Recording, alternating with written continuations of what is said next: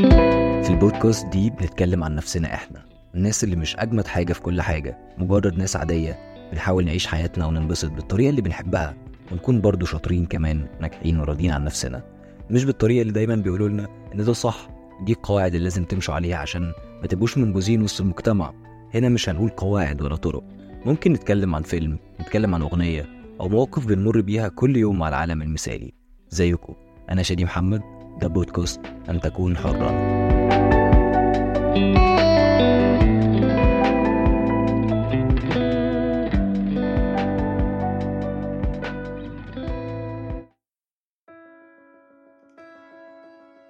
مشروع ليلى معروف عنه مؤخرا في الوطن العربي وفي مصر عندنا بالتحديد إنه بند الشواذ وإن اللي بيسمع مشروع ليلى شاذ بل أصبح يطلق على كل من هو مثلي.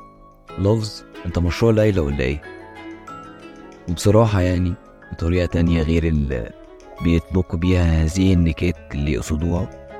أنا شايف فعلا إن هذا البند هو بند الشواذ ولا يستمع ويتعلق بهم سوى الشواذ. بس أنا ما أقصدش شواذ بمعنى مثليين ولكن شواذ بمعنى الخارجين عن القاعدة. أو الخارجين عن مسار القطيع.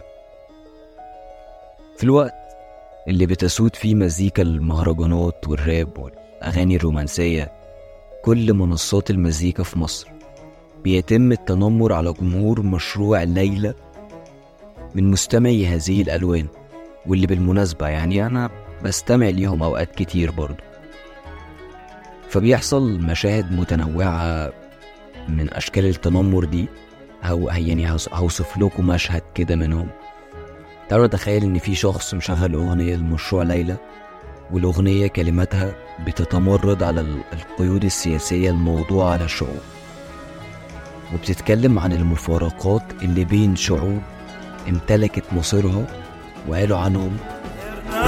قصير لا يتحكم بالمصير نحنا من نسيم نطير وبنرتد على التدمير بس تتشرق بسؤال عن تدهور الأحوال. بيسكتوك بشعارات عن كل المؤامرات. خونوا غيرنا روض أعاصير وحالنا إحنا الضعيف. وقالوا نحن من النسيم بنطير.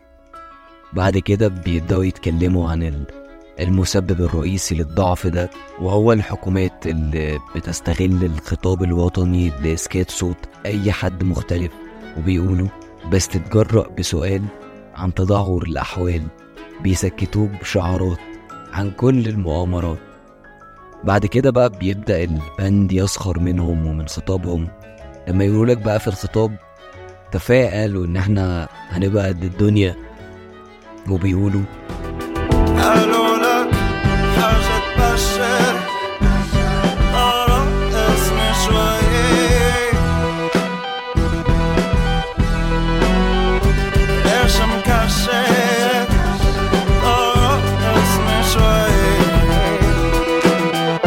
ليش مكشر قالوا لك حاجة تبشر؟ تعال رقصني شوية.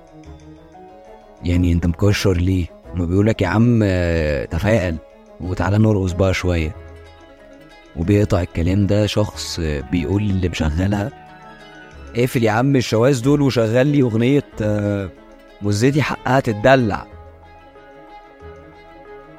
مشهد تاني في مكان آخر. شخص بقى كحيان بيحارب علشان قوت يومه مشغل في ال hand free صوت بيقول غلطت يا اسطى وده عقابك إنك تقابل العصابة. وشال ال hand free وقال لواحد إزيك يا بتاع مشروع ليلى أنت؟ وفي الجانب الآخر كان مشروع ليلى بيتكلم عن الوضع الاقتصادي اللي خلى المتنمر ده كحيان. وبيقولوا مش عارف إن كنت رجل أم مصرف آلي. بس الأشعار يا خي صاير سوبر غالي. مش عارف إن كنت رجل ام مصرف آلي بس الإيجار يا أخي صاير سوبر غالي. وبعدين بيقولوا عمي بو مسعود عيونه كبار وسود. لا بياكل لا بيشبع. عمي بو مسعود بيتبهدل للنقود. ما معه حق وقود. بالآخر بيضرب مرته تيحس عنده نفوذ.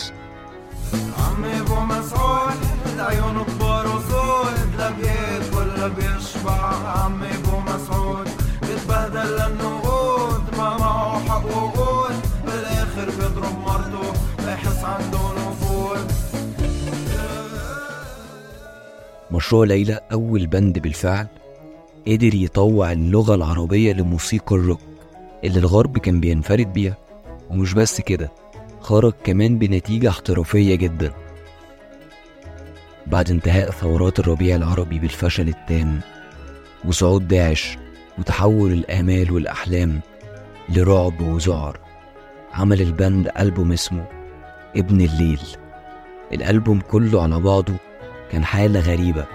كان بيشبه السكران اللي بيرقص بعد الهزيمة وبيدعو للناس للهروب بأي شكل عشان صحتهم النفسية والعقلية. ودي حالة كاملة في الألبوم كانت عظيمة واحترافية بشكل مبالغ فيه.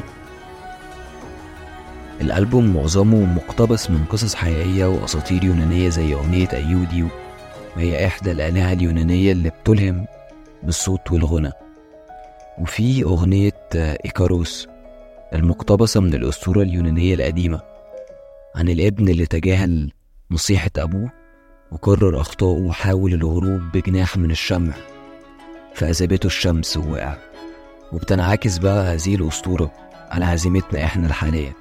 تتكلم الأغنية عن المشاريع والآمال اللي بيطويها الزمن وبيتكرر كل شيء حصل في الماضي. تستمر الأغنية بقى بالجمع ما بين هزيمة إيكاروس في الهروب وهزيمتنا إحنا في تحقيق الأمال والقيم اللي سعينا من أجلها. وأغنية جن اللي طلبت من الجمهور بشكل مباشر الهروب من الواقع المؤلم وقال لهم برلين ما صمدت برلين ما صمدت ناولني وهبط كان يقصد الخمر. وفي أغنية وهي من المفضلات بالنسبة لي. كتبوها بسبب إن وقتها كان في حوادث قتل في مقهى ليلي في لبنان وعملوا الأغنية دي ك... كسخرية بإنهم بيعملوا دليل إرشادي وإرساء للقواعد الغير منطقية الجديدة اللي إحنا بقينا فيها.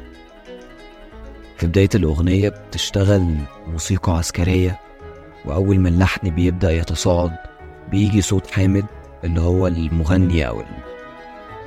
وهو بيردد القواعد دي. اولا سنة حلوة يا جميل. ثانيا الليل حيكون طويل. ولا أمك ما تخاف الملها على بعض رصاص.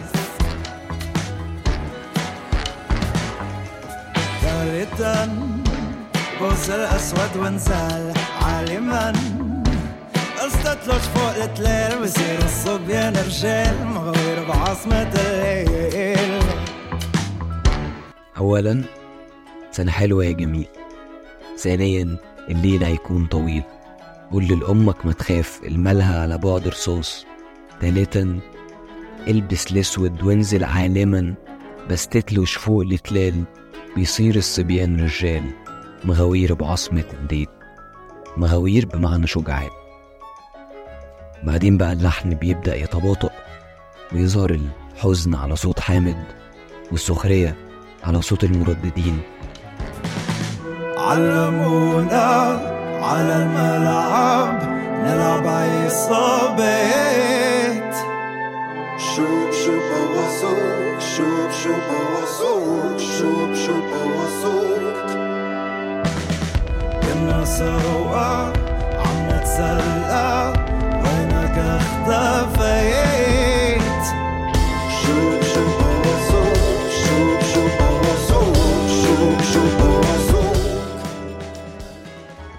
علمونا على الملعب. نلعب عصابات شوب شوب قوصوك كنا سوا. عم نتسلى وينك اختفيت.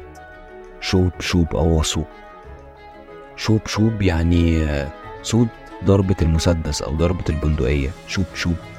ووثوق بمعنى قتله في أغنية رومان اللي اتكلمت عن المرأة بشكل جريء ومباشر وفني وجميل. مش زي الناس بقى اللي بتحاول تتكلم عن المرأة.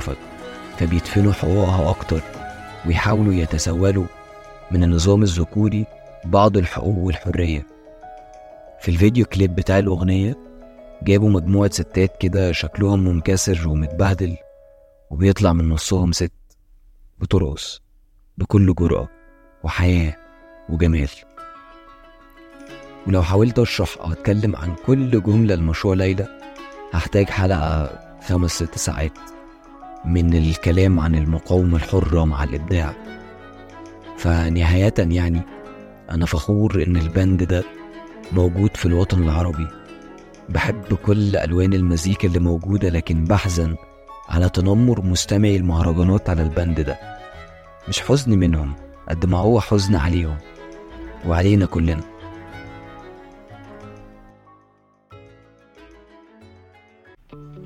الحلقة دي خلصت. لو عجبتك وعاوز البودكاست دي تكمل ومش عارف ممكن تدعمها إزاي ممكن تبعتها لأصحابك أو للقريبين منك. ممكن تعمل فولو أو rating للحلقة أو تقييم عشان ده بيساعد فعلا. البودكاست موجودة دلوقتي على Apple Podcast و Google Podcast و Spotify و Amazon Music وكل ال platforms كل اللي هتعمله إنك تكتب اسم البودكاست في مكان منهم. أنا شادي محمد وده بودكاست أن تكون حرا.